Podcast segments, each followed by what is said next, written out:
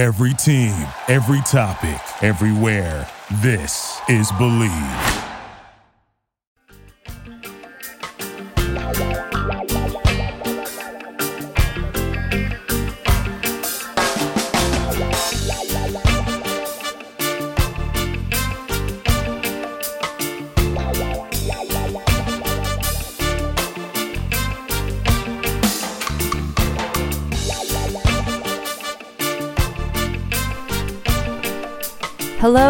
Welcome to the Healthy Herb Podcast, a place of information and inspiration for the home herbalist. I'm Bridget Doherty of the Solidago School of Herbalism, coming to you from a bridged island in the Penobscot Bay on the coast of Maine. In today's show, I'm talking about one of my favorite herbs, Monarda, commonly known as bee balm. I'm also sharing a story about my experience with a summer flu that I had this week and how I worked with yarrow and bee balm to get me through.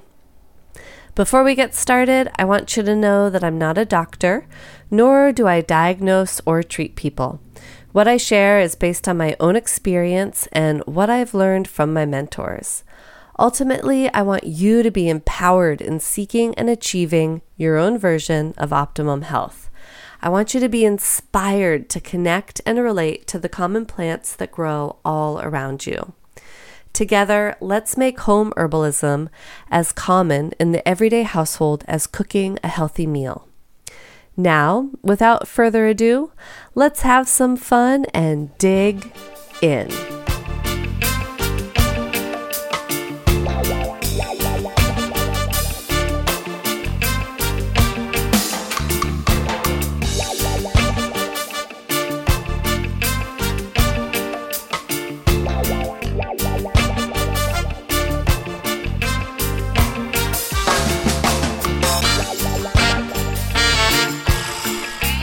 I need to be careful with the topics that I pick for this podcast. The universe seems to be making sure I'm walking my talk, or maybe it was just serendipity. But Sunday, after recording the podcast on Yarrow on Wednesday, last Wednesday night, Sunday afternoon, all of Monday, I was down for the count with a nasty virus of some sort that acted very much like a flu. I got through it, and here I am Wednesday, back to gardening and podcasting. But pardon my scratchy, stuffy voice. It's definitely on the mend, but still a little rough. I'll get more into how I coped with this bug with the use of yarrow, the herb highlighted last week, and bee balm, the herb that I had already decided to highlight this week. But first, I want to start talking about one of my all time favorite plants. And yes, as you get to know me, you'll realize I have many all time favorite plants. But today I'm talking about bee balm, and I can't wait to share this wonderful medicinal herb with you. Bee balm is a wonderful garden plant that's beautiful. It's bright colored or could be very soft and pastel colored. It spreads like a mint with rhizomes underground, but it doesn't spread crazy like spearmints do. It's native to North America. It is one of our native mints and spices and wonderful medicinal plants. It attracts pollinators, including butterflies and bees and hummingbirds. And it's great to put in any garden possible. Unless it's a super shady garden, it probably won't do that well.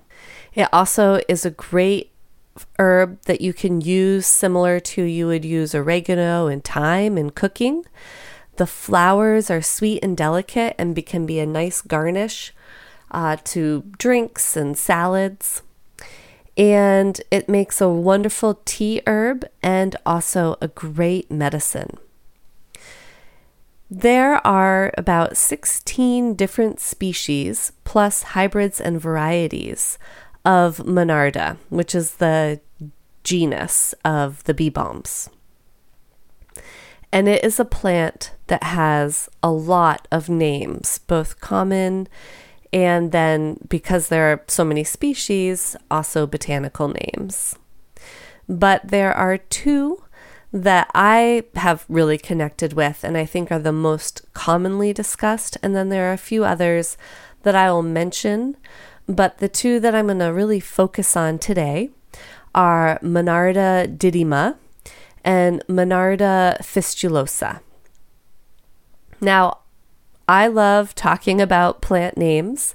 I think that it can give us some interesting insight both into the history of a plant, folklore, common uses, or just the way a plant looks. So, I'd like to get into some of the names and what they may mean or represent of this great plant. So, as I was saying, you know, I think the two most popular Monardas are Monarda didyma and Monarda fistulosa.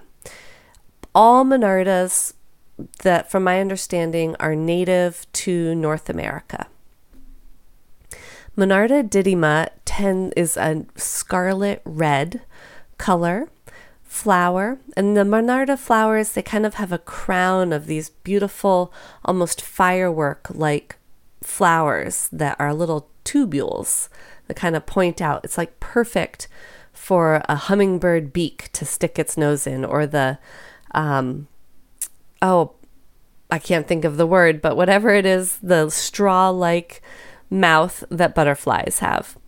Perfect for them to use. And so that's why it attracts them so well.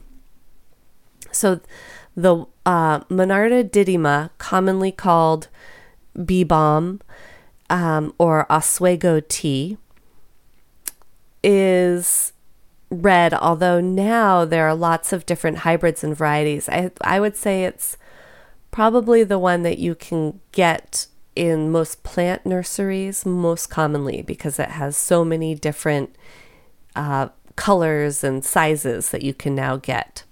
There's also Monarda fistulosa, and that has more of a pale purple color to it. And it doesn't have it more, it's a smaller flower head, and it's not as much of a crown like, it's more like kind of covers the whole flower head. Definitely check them out if you're not familiar with them. Um, pictures online or what have you, they are beautiful flowers. Another popular Monarda is Monarda punctata, which is um, also called horse mint. And it's pretty unique uh, in its appearance. It kind of has the um, sepals are this like bend down are this beautiful like purple color, and then the flower petals themselves are yellow. And the, and um, there must be some spots on them based on its name, punctata. It's not a plant that I've grown or have much experience with. And then there's uh, Monarda citriodora, which is, um, I believe it's a darker purple and has almost like a more Mm, condensed flower head that kind of is goes up in a spire a little bit more. And that so the Monarda, and I've never seen that plant, although I would love to get to know it. So the Monarda citriodora, that tends to be more a central and southern American species, like you might find it in Florida. The Monarda punctata, the um, unique looking horse mint, is east of the Rockies and more like southern US, like kind of Georgia, South Carolina, and down. Uh, Monarda fistulosa seems like it pretty much covers the majority of North America. I'd say that is the most widely distributed. And then the Monarda didyma is more um, eastern Canada and eastern US, kind of Maine to Minnesota and down um, to Missouri and Georgia, but not super south. So lots of common names, and they can kind of all be used interchangeably with all of these different species. Although um, some tend to, especially in literature or when people speak of them, tend to be a little bit more specific. So, from what I can tell, Oswego tea um, and bee balm are and bergamot are common names for Monarda didyma, the red bee balm, which tends to be a little sweeter, a little milder, and gentler in action. Like a really good, just nice, friendly tea herb. And then there's wild bergamot, um, or bee balm sweet leaf is another name that would be more for the fistulosa, which is the pale purple and the stronger flavored and medicinal herb. There's also the horse mint, which I see mostly with punctata, also called spotted bee balm. And although, again, some people would maybe categorize all bee balms as horse mints. And then there's the citrus bee balm or the Monarda citriodora. So the common name Oswego tea is derived because it was an herb um, of the Oswego people and it was introduced to the colonizers in New York State um, area, region, which is now known as New York State. It was commonly found along the Oswego River, and I apparently was also kind of affiliated once it was named this specifically, it was affiliated with Fort Oswego. It does represent the indigenous people um, of that area, but again, this is a very um, small area compared to the whole area that this plant grows in. It also, interestingly, talking about its relationship to the colonizers, it became a very favorite tea after the Boston Tea Party in 1773 when the colonizers were relying on more native plants as their teas instead of uh, tea that was imported from Asia. So that is maybe also why it became popular as Oswego tea. The name bergamot is a name that is re- in relation to a plant that is completely unrelated to bee balm, but it has a similar flavor or scent to it. The bergamot is a citrus tree that is from uh, Bergamo, Italy, and is used for perfumes. And I guess um, Europeans that got to know this plant thought that they had similar scent, and so it got this name uh, bergamot. The bergamot citrus tree is similar to neroli and was used similarly. It's also the citrus tree is also what's used to flavor Earl Grey tea. Um, but otherwise, they are unrelated botanically, and again, it's more of a colonizer name because it's like, oh, well, what does this plant remind us of from where we're from? And then there is sweet leaf, which refers more to the fistulosa. And this is a common name that Matthew Wood refers to as a name that um, is translated from um, Native American type names, where it refers to the beauty and the sweetness and the fairness of the plant. And so that's one that he really likes to bring into um, common usage.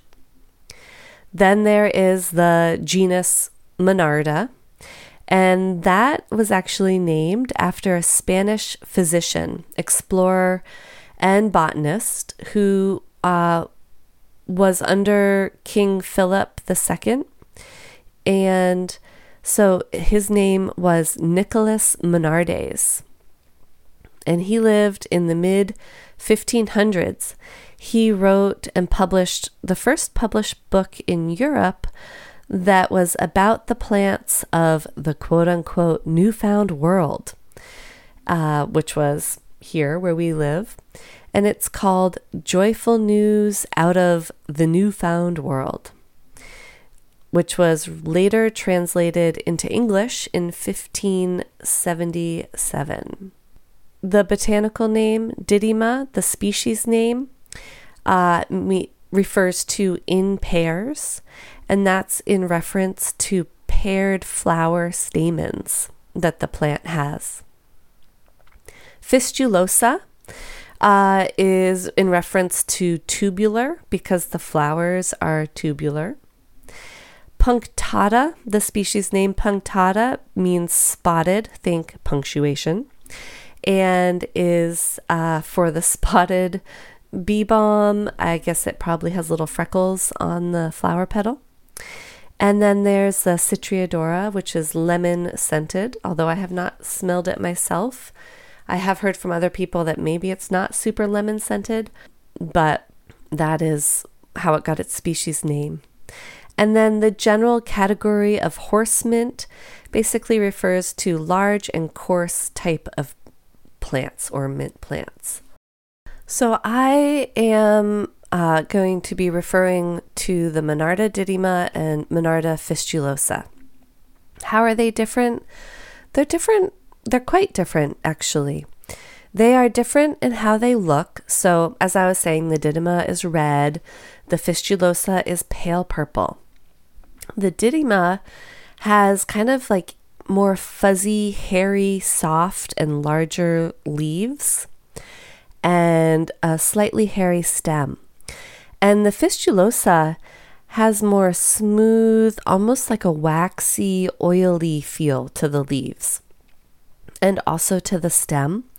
The stem tends to be smaller and can also get this beautiful, like purple color to it when it's about to bloom. It's almost like the purple that turns into the flower works its way up the stem and then when it turns purple, it's almost like the stem isn't purple anymore. I don't know. It's pretty cool.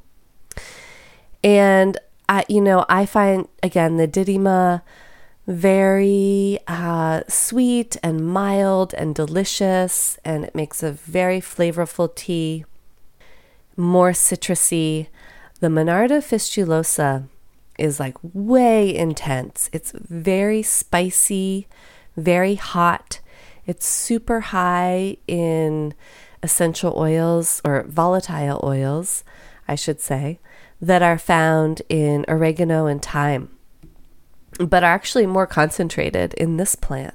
Menard, so the way I remember them, because sometimes I had a hard time remembering, okay, which one's Didyma and which one's Fistulosa. The the Monarda fistulosa is so intense in flavor, it's almost like getting punched in the face, I feel like sometimes. And so I just think of the fist and the fistulosa. Like that's the stronger, that's the more medicinal, a little bit more poisonous, although it's not poisonous to us, but it's more medicinal.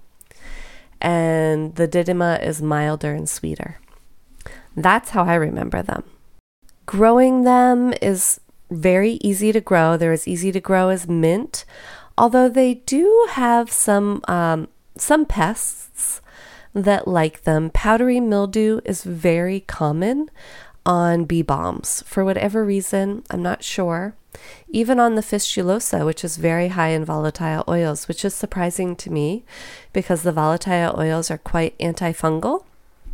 But especially in um, like a rainy season, if you're having a rainy, damp summer or very foggy summer, like here on the coast of Maine, it can really bring in the powdery mildew. Um, or in plant nurseries, if they're not really careful and they overwater and the plants are too close to each other and there's not a lot of aeration. I find you have to be careful when you buy these plants at nurseries because they might come with the powdery mildew. They can have some insect pests, again, not a lot because they do have these volatile oils. But I have in the past, especially last year, had problems with budworms, where you might not notice it at first, but they're these little worms, and maybe it's because, you know, it's such a common plant to the moths and butterflies that they lay their eggs in the flowers too. And so then these little worms appear.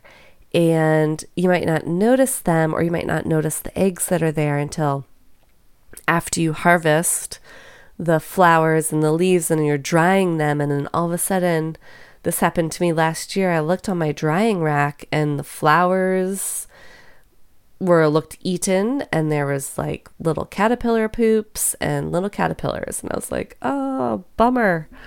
Guess I'm going to compost these or feed them to the chickens." But not that's only really an issue with the flowers, not an issue with the leaves. And it's not super common, so it's not something that you would necessarily expect from year to year. But last year, when we did have them, it was definitely around the whole island, like I noticed in different gardens that I tended in different locations. Um, they all had these budworms for whatever reason. I guess whatever the butterfly or whoever was spreading the eggs was uh, abundant that year here. And they're mostly deer resistant. Like, definitely, deer will be eating lots of plants around them and usually won't eat the fish, the didyma or the fistulosa. Definitely, probably not the fistulosa, although I have had some deer eat the didyma, especially ones that I buy at nurseries, because again, they're not as high in the volatile oils, which would normally repel deer. They are perennial, at least these two variety or these two species are perennial. As I said, they grow on rhizomes and they can grow to be quite tall, like, you know, eye level height. So between five and six feet tall. And it's really important to cut them back in the fall, like most mints, so that they will regrow. Sometimes, if you let your mint plants go to seed and you don't cut them back in the fall, then they'll just be they won't come back the next year because they'll just be like, oh, well, I did my deed, I spread my seed, and I guess I'm done. But if you keep cutting back your mints, then they'll keep coming back for you. It's also good to deadhead your bee balm, which gives you longer blooming time and gives you bushier plants. So when I say deadhead, it means if the plat flowers are going by or they're spent, that you cut down to where the, the leaves below the flowers come out. So there'll be the the flower head, a little bit of leaves under the flower, and then the stem, and then your next set of leaves. And so you want to cut just above that next set of leaves, and it will allow the stem to branch out from that place, and you'll often get two stems coming up from there and possibly even two new flower heads. So it's a way to make your mint plant, any mint plant, but your bee balm specifically bushier instead of just growing in one stalk. And that's how you would want to harvest your flowering tops as well. I like to harvest bee balm when it's in bloom. And I harvest down um, you know, like the top third of the stem, and then to the right above um, a leaf node where the leaves come out so that it allows the plant to heal quickly and then also to send up new stems from that place where you cut. I also like to think about planting it where I'm going to see it because it's so beautiful and you can really get some really good uh, nature viewing with the hummingbirds and the bees and the butterflies. So that's really nice. I'm actually surprised at how little this herb is written about in popular herbals, and it makes me realize the large focus on European herbs in popular herbal literature, which I understand because many have become our common weeds. And now, and ever more popular Asian and Indian herbs are also really heavily written about. So there's not like a whole lot of books that write about bee balm, and then even the ones that do write about them, is, you know, they don't necessarily go into a lot of detail, although Matthew Wood uh, does go into a lot of detail in his uh, book. Oh, sorry, I'm forgetting the name of it, but it's the really thick uh, Materia Medica herbal book that he has. Well worth checking out. And Henriette Kress, she is a Finnish herbalist and she has written um, at least two books The Practical Herbal and Practical Herbal 2, which have been translated into English and are available to purchase. And in the Practical Herbal 2, she does have a nice chapter on bee balm, and it's even on the cover. The Citriodora is on the cover of her Practical Herbal 2. So thank you, Henriette Kress. But I would say, you know, this whole not having a lot of written information about bee balm in the common literature is also evidence of the effects of colonialism on modern day American herbalism. You know, it just shows us that we have a lot of our common weeds and common herbal medicines come from the colonists or from other ways, but have traveled here overseas from Europe and have naturalized, which quite honestly I think is wonderful because I love those common weeds and I love that they are growing here amongst us in North America and that we don't have to import them and that they are abundant and you know it's they're wonderful plants so i'm not upset about that um, and it also shows that you know, those tend to be the plant, the European plants are the ones that tend, and even, especially even the Asian and Indian plants of late, tend to be the ones that are honored and revered in modern American herbalism. But at the same point in time, that might be a good thing because bee balm is not, even though it's not super popular, um, I really don't see it growing a lot in the wild. Actually, I never see it growing a lot in the wild, at least in New England. I've never seen it growing wild in Massachusetts, Vermont, New Hampshire, or Maine. That doesn't mean that it doesn't grow wild in those places, but I have never seen it. So if you do see stands and fields of wild bee balm, honor it, you know, let it live, harvest very tiny amounts of it, or don't harvest it at all. Grow your own patch because it is very easy to grow. And I do, I plant it in as many gardens as I possibly can and incorporate it into most of my garden designs. Again, it's great for pollinator gardens, cut flower gardens, tea gardens, medicine gardens just beautiful perennial flower gardens. Uh, it's easy to grow. And honestly, it does not take much plant material to make a four or eight ounce tincture. And because it's more of a medicinal plant than a nourishing plant, you really don't need to have a lot of it in your home apothecary uh, to, you know, for an annual or two year supply. You could even grow it in a pot and you'd be able to grow enough for yourself uh, to harvest and make medicine from for years to come. And you could even, you know, maybe bring the pot inside in the winter or and just kind of let it go dormant or you could put a bunch of straw or some straw bales or some sort of mulch around the pot to protect the roots from like the really cold winters. And it might regrow in the spring. I don't know. I haven't tried it, but seems like it might be something that would work. So go out there, find yourself some bee balm, and get growing. But wait, Bridget, why do I even want to grow this plant? Okay, I should probably get into the herbal properties, medicinal properties of this plant to really endear you to her. It's funny, I did have a one person who took my um, nourishing herbal infusion course called Nourish Yourself. And I, I like to, you know, I like to talk about the, it's almost like an introduction to the plant. So I like to talk about the name of the plant and how it got its name and how it's grown. And he was just kind of like, oh, like that just bores me. Let's get into the good stuff. But I don't know. I like it to like warm you up to the plant. It's like if you're going to introduce a friend to someone, you're not just like, oh, so this is my friend and they do this in the world and this is their value and this is how they serve people.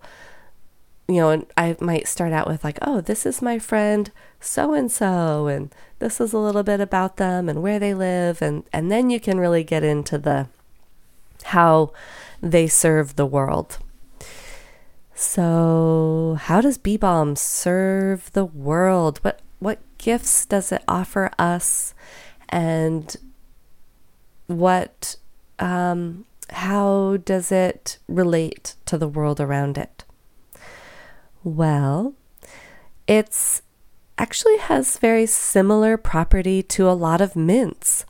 So in general, mints are, when I think of mints, I think of digestion, nervous system, and antimicrobial. If you really want to be super vague and just total balloon statement. And then you can like really get into the nitty gritty from there and break it all down because there are so many different mints in the in the world and they have so many gifts to offer us.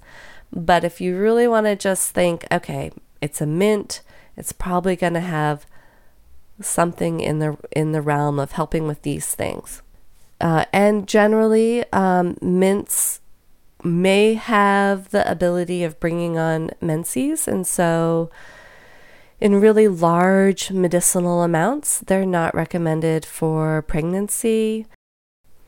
Okay, so, with that disclaimer, let's get into bee balm specifically. So, bee balm and especially the fistulosa is very heating. It's like really spicy hot, actually, and drying and dispersing, in my experience. It can be both calming and stimulating, which a lot of herbs, if they're one, either calming or stimulating, generally will have the ability to have the opposite effect as well, depending on the person that's working with it and how they're working with it. And it's also very antimicrobial because it's so high in these volatile oils, which are all volatile oils, which yield essential oils, are antimicrobial. They kill bacteria, viruses, yeasts, all of it. I would say, in general, you can assume that fistulosa is more medicinal, otherwise known as being higher in poisons. And there are some quotes around poisons uh, because, you know, it tends to be the more poisonous parts of the plants that have more medicinal action. But it's not poisonous like it's gonna kill you. Poisonous it's poisonous that it's gonna have a medicinal action on your body poisonous to bacteria? Absolutely. Poisonous to humans? Not so much. And the didyma like i said earlier is much sweeter and gentler in action. Both are effective medicinally depending on you and your situation, on how sensitive you are. If you're a child, I would definitely start with a didyma versus the fistulosa. Especially my child is really sensitive to anything spicy. Even peppermint is too spicy for her. And then, how serious is your cons- condition? Like, how intense of a medicine do you need? And also, and maybe most importantly, what do you have available to you?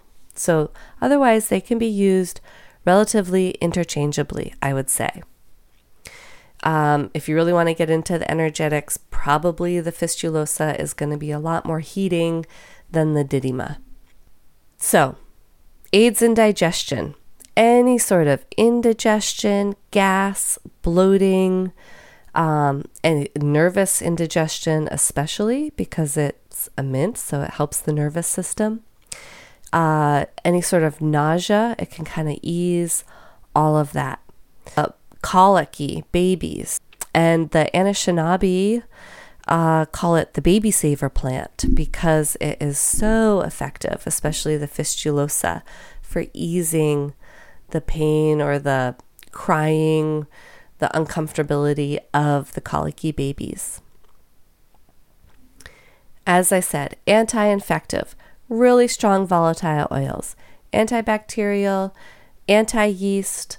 A lot of people use it. Um, I've heard definitely lots of references to people using it if they get chronic vaginal yeast infections or if they feel like they have other yeast issues and other fungus issues, both topically or internally.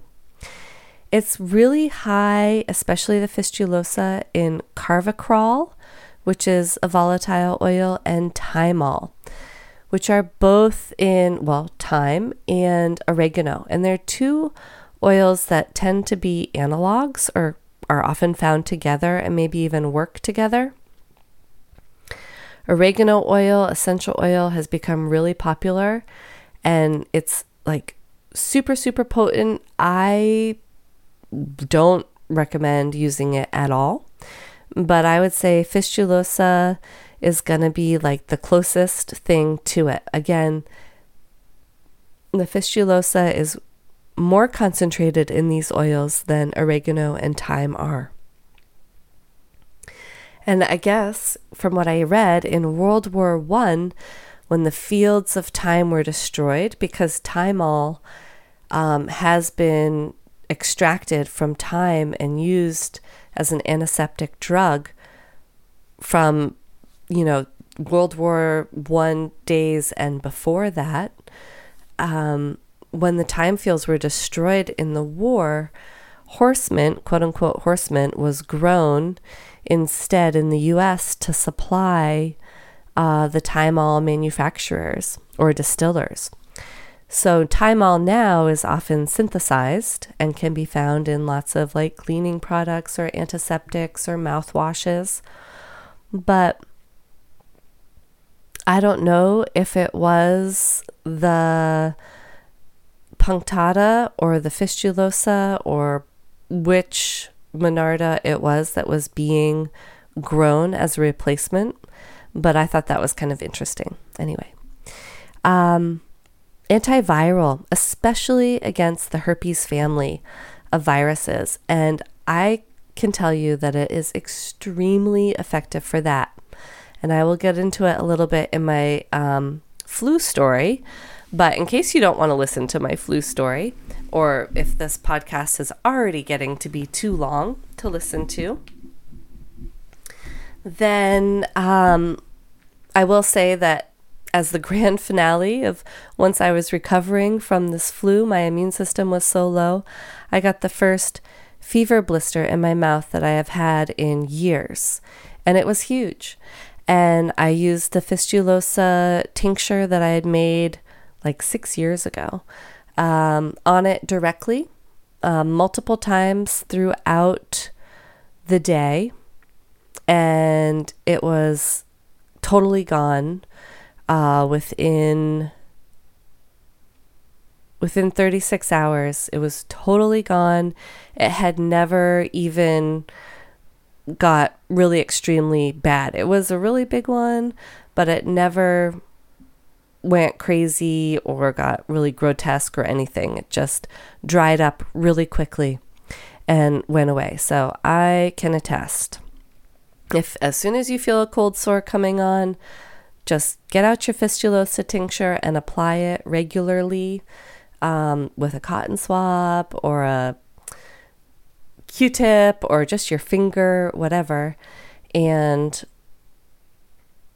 or just hold it in your mouth, depending on where the sore is, and it will dry it up and make it go away really quickly. Sore throats really excellent for both numbing a sore throat, fighting an infection that's causing the sore throat, um, and just yeah, eliminating a sore throat. Lung and sinus congestion, infections. Um, you can hear me now. Like, yes, I still have some congestion in my sinuses, but my nose isn't running. I'm barely coughing um, unless I talk too much. And yeah, it really kind of nips that in the bud and it's very drying to the excess mucus. Steams, it's great. Like if you put it in a steam, and this I would only do with the didyma. I could say from personal experience, I did this, and this is actually why I remember it as fistulosa, as like punching you in the face, is because I did have a few years ago, con, you know, some sort of sinus infection or congestion that I was working to get rid of, and gosh, I don't remember if it was dry or fresh fistulosa that I had, the light purple uh, Monarda, but I put it in a steam and, uh, you know, so in a pot of water that had boiled, put the herb in, let it sit for a minute, put my head over the steam with a towel, and I breathed in and I do a lot of steams, so I know it wasn't just like the steam burning me, but whoo, it just on fire. Like my whole nose, sinuses, it was painful. It felt like I just snorted cayenne or something, which I've never done, so I actually don't know what that feels like, but who I do not recommend doing a steam with the fistulosa. However, since then, I've done steams with the didyma the red variety, and it's been great and wonderful, and it smells great, and no problems there at all. Um, so, very diaphoretic and dispersing of heat and fevers. Again, it might heat you up a little bit more first and then become more dispersing afterward. So, it could, you know, bring on a sweat and uh, and in so doing cool you down but it might heat you up more at first. And i talk about that a little bit with the yarrow so similar action. Um, and if you want that action you can drink a hot tea with it i would be careful with children or even if you have a super high fever you might not want to do that.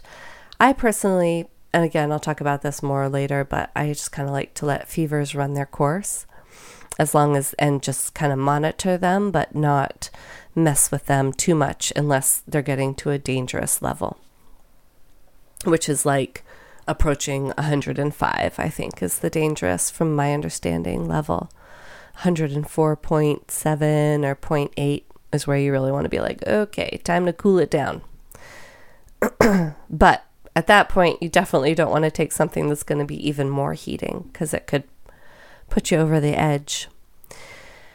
Uh, urinary tract infections, it's known to be really beneficial to, in fighting. And then I saw, again, I haven't used it for this, but in the literature that I read, I have seen uh, people, especially in old literature, um, like in Shaker literature and other things, uh, brief mention that it was used um, for like ex people who have excess urination to kind of reduce urination.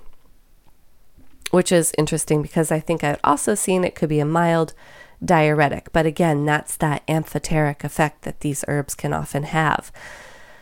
Um, where sometimes, you know, they'll work one way and sometimes they'll work another way. And even with the the diaphoretic versus diuretic, um, I often find that herbs that are one that are diaphoretic often can be diuretic and a lot of times people say that you know if you want a diaphoretic action you drink a hot cup of tea of the herb and if you want a diuretic action um, or even maybe an action to bring on a menses you drink a cold cup of tea headache relief it's known to really kind of like also like break up kind of congestion and maybe even energetic congestion in the head, relieving headaches. And again, a lot of the old literature and the Native American references uh, to the use of the plant is that they would just kind of um, crumple up a leaf and stick it up the nose for headache relief. Not something I've tried, although I don't know, sometimes headaches, you'll try anything to get rid of them. So I might try that if I get one again this summer. Why not? Also, very few herbs um, you hear mention of in relieving tinnitus. And this one, I have seen multiple, and Matthew Wood speaks very highly of it in his book, multiple references in other books as well as it being uh, relieving to tinnitus.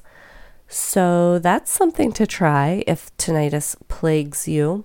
Another herb that people talk about um, that being helpful for tinnitus is ground ivy, Glechoma hederacea. So those are the only ones I've heard of. If you've heard of other ones, let me know. I'd be curious, or if you have experience with either of them, I'd like to know. Um, also, topically, Monarda can be applied topically. So, oh, I didn't even talk about the name bee balm. Well, it attracts bees, but also can be a balm to bee stings. So, if you're harvesting it and the bees are swarming you because they're like, oh, I want bee balm, um, you can, and you get stung, then you can do a spit, pul- spit poultice with the leaf directly on the bee sting, and it is an automatic anti inflammatory, um, astringent, and soothes that. Now, it's interesting and it's talked about uh, Matthew Wood again in his book. He has a huge chapter on it, so I am referencing him a lot. Um, but he talks about um, how sometimes hot herbs can be beneficial for hot, energetic situations. And you don't really hear that as much in when we talk about energetic herbs. You think, okay, I have like a hot situation, I want to apply something cold. And he compares it to, you know, if you get a really hot scalding burn and you put like really cold water on it directly, it can actually um, be more irritating and can, yeah, can make it harder to heal. And so sometimes applying like warm water to a burn is more beneficial than really cold water. And so he was relating that to the fact that this is like a really hot herb, but it can be applied topically to burns to help to heal them, or topically to any sort of like hot skin eruption, uh, pimples, or like like a bee sting would be like a hot skin thing, right? Because it burns, it's hot, it's red, it's inflamed, and it can actually be a counter to those things. It's also considered a counter irritant topically. So I've actually never experienced like, well, other than that steam that I had that like topically on my skin of it burning. Definitely when I take the tincture straight in my mouth, especially of the fistulosa, it it burns. It's very pungent. It it it's not a lasting burn, but it is hot and spicy for sure. But it can be beneficial topically for concerns. And then yeah, easing PMS menstrual pains. Again, it has this slightly antispasmodic property that most mints have. Um, so can it both for the digestive system and for menstrual pains, um, PMS because it helps with the nervous system, and then it can bring on a delayed menses. Insomnia um, can just be very calming to the nervous system. But then again, again, with these amphoteric herbs and a lot of sedative herbs can also be stimulating and vice versa, depending on who you are and how you use them and then very high in antioxidants, um, similar to oregano and thyme, and can be substituted in food for oregano and thyme, and almost have more of a flavor of oregano thyme than the plants themselves. So, lots of benefits to Monarda. And I talked about a little bit of the harvest, how to easily harvest it already. and then when I harvest it, then I just will lay it out in either big open baskets or on screens or hang them, you know, by two or three stems upside down to dry. Or I will make a tincture with them. Um, I will take dry or fresh herb to make a tea. Uh, you can infuse them in honey. You could make an herbal syrup with them, which I've never done, but I'm actually really intrigued, um, especially for sore throats or colds or flus, especially the didyma for children would be really nice. Um, I often make tinctures with them, which is really easy to do. And so, what I'm going to do actually, last summer, I made a quick, a short little video about um, making a Didyma tincture. So, I'm going to post that on my Instagram um, tomorrow. So, you can check that out on the Solidago Herb School or the um, Healthy Herb Podcast Instagram. And see a quick way of making a tincture and then I also talk about how to make how to use the tincture. You could also infuse it in vinegar for a tasty vinegar um, and that's full of antioxidants. And then you can apply it topically as a spit poultice or a compress. So, lots of ways that you can work with the herb. I don't really have time in this podcast to go into the details of how you can make all of those things, but those recipes and are pretty easy to find for general um, how you make all of those herbal remedies in general are easy to find on the World Wide Web, YouTube, whatever, and it's pretty universal.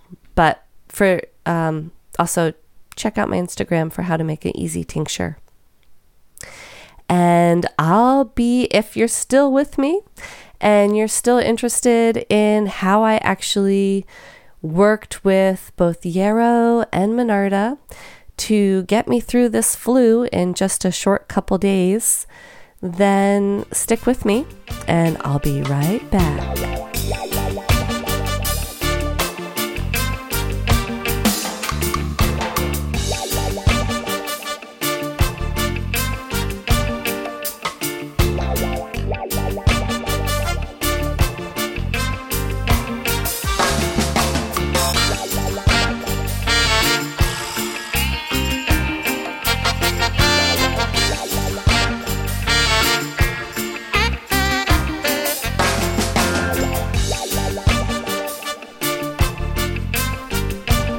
All right. Well, thanks for sticking with me.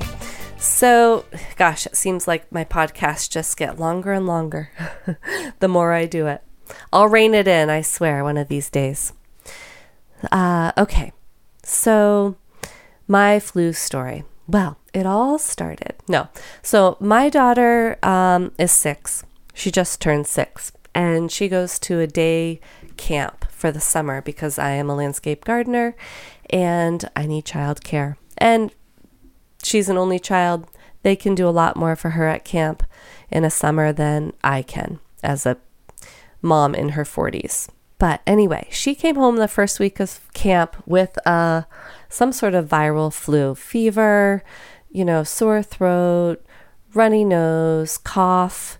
She got through it in four or five days. And um, let's see, that was about a month ago. And I, you know, basically, I offered her a little bit of yarrow tea. It's pretty bitter. So I put a little bit of honey in it. She would drink it, but only in small amounts, little tiny sips. And really, that's, I think, all she needed just as a little fever maintenance and antimicrobial mostly is why I was giving it to her.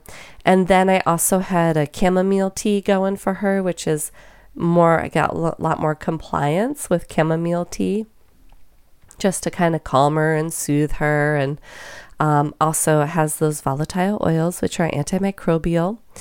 And then, after, once she was through the fever and on the other end of things, when she had a cough, the herb that I worked with with her, which I love for these like spasmodic coughs, is anise hyssop.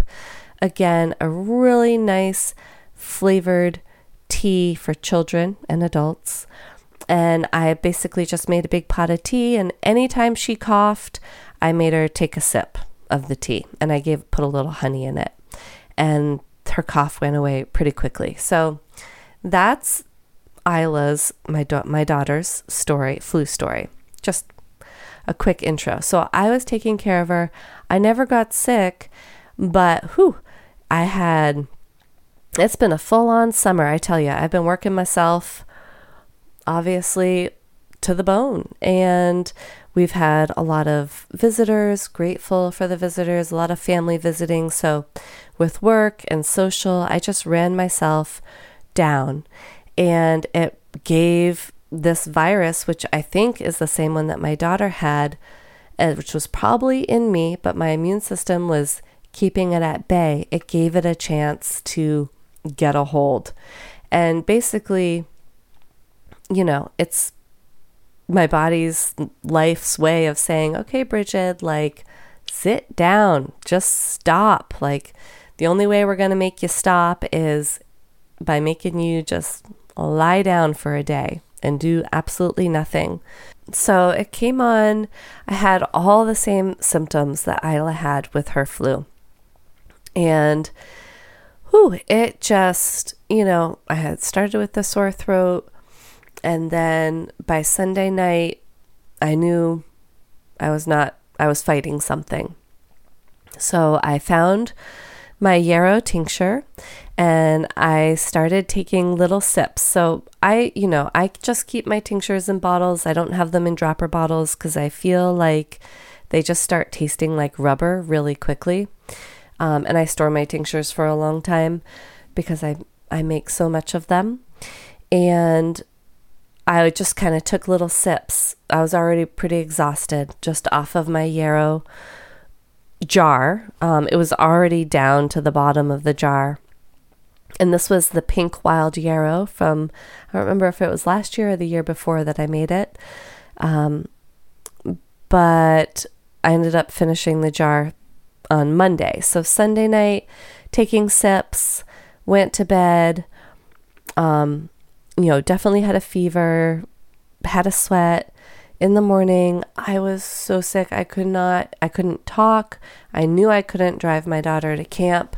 So I told her she was staying home with me and she had to play by herself most of the day. I would hang out in the living room with her, but I was basically laid out on the couch with a fever, very able to do very, very little.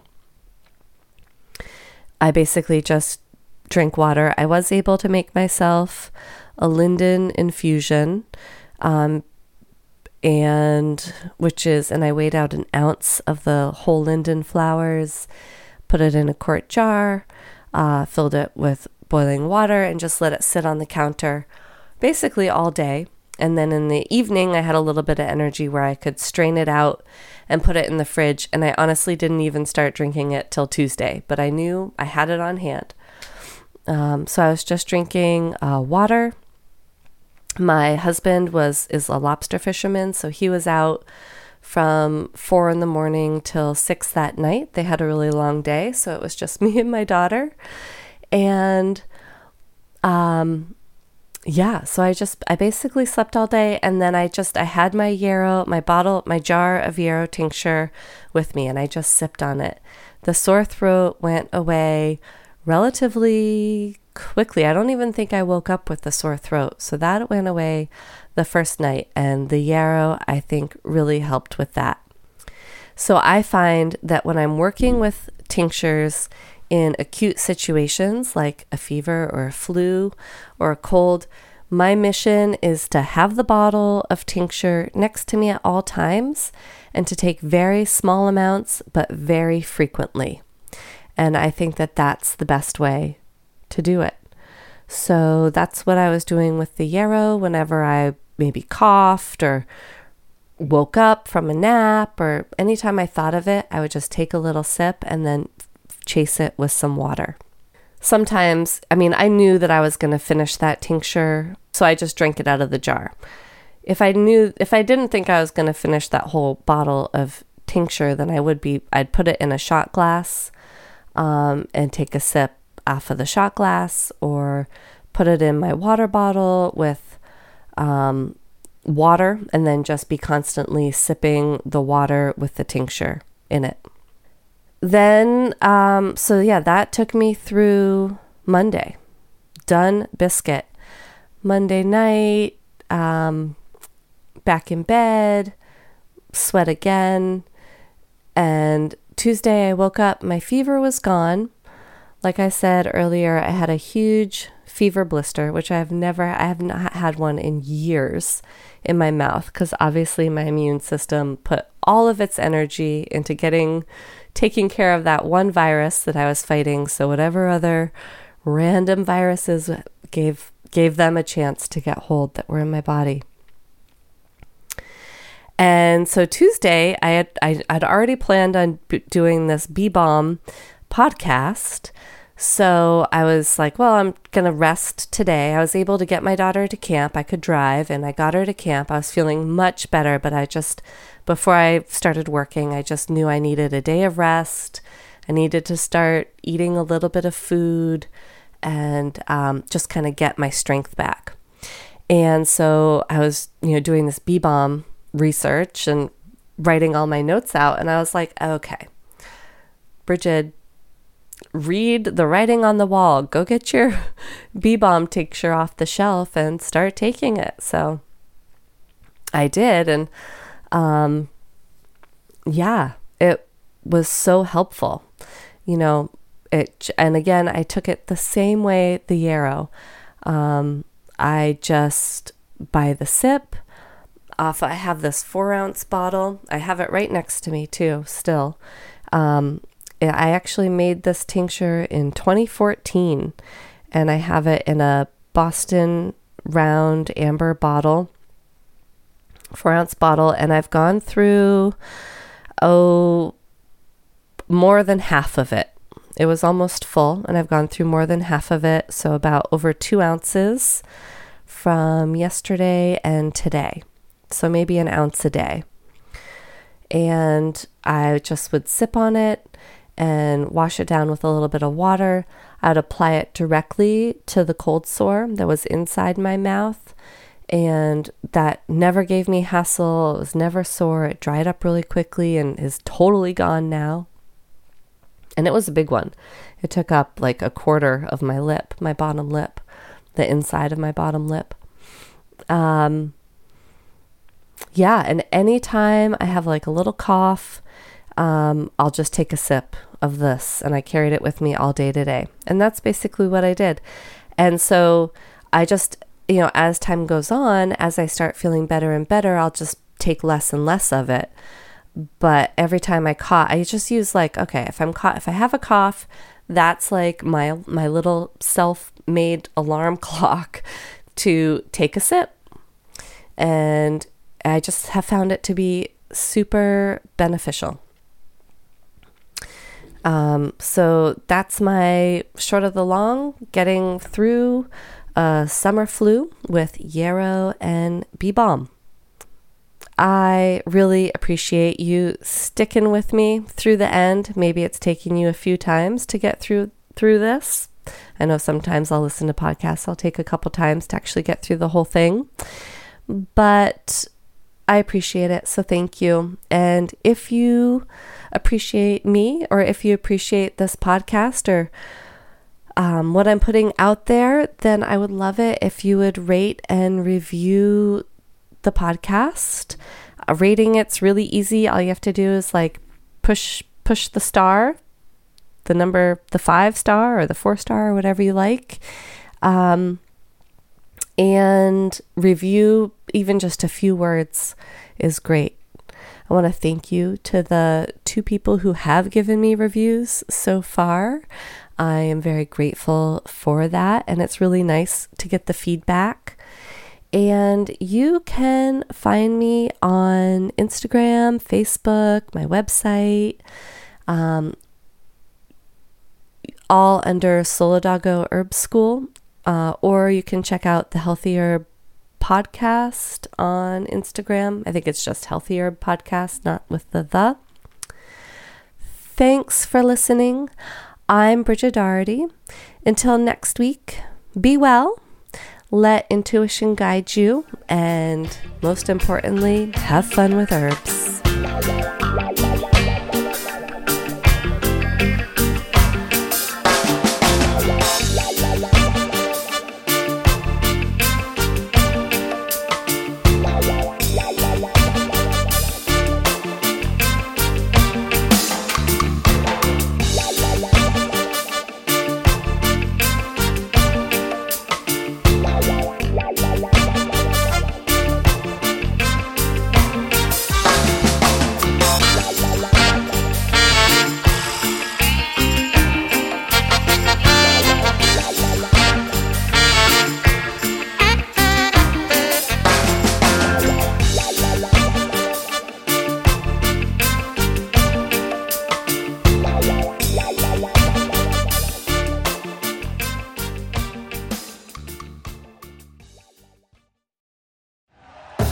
Thank you for listening to Bleav. You can show support to your host by subscribing to the show and giving us a five star rating on your preferred platform. Check us out at Bleav.com and search for B L E A V on YouTube.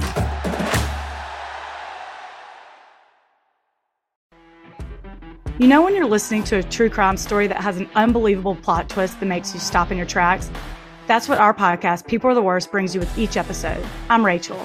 And I'm Rebecca. We're identical twins who love true crime cases that make you say, didn't see that coming, and we hate the people responsible for them. Listen to People Are the Worst now on Apple, Spotify, or wherever you get your podcasts.